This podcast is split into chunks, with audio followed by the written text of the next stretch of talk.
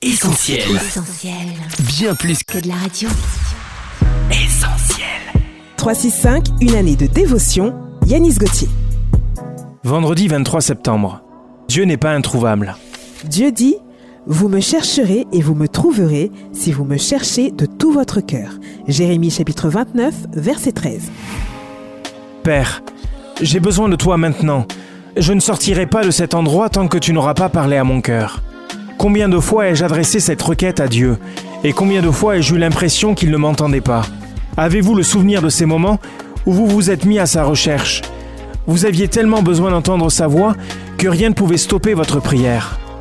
Il nous arrive parfois d'avoir le sentiment que Dieu est introuvable, et il en résulte que notre foi est affectée, que nous basculons dans la confusion. Mon Dieu, où es-tu? Cette question est peut-être la vôtre aujourd'hui. Aussi, laissez-moi vous dire que ce n'est pas parce que vous ne ressentez pas sa présence que Dieu est aux abonnés absents. Dieu n'est pas introuvable. Il est toujours présent et ce n'est pas une affaire de sentiment mais de foi. Alors, même s'il ne se révèle pas à vous comme vous l'auriez souhaité, restez confiant, il est toujours à l'œuvre dans votre vie.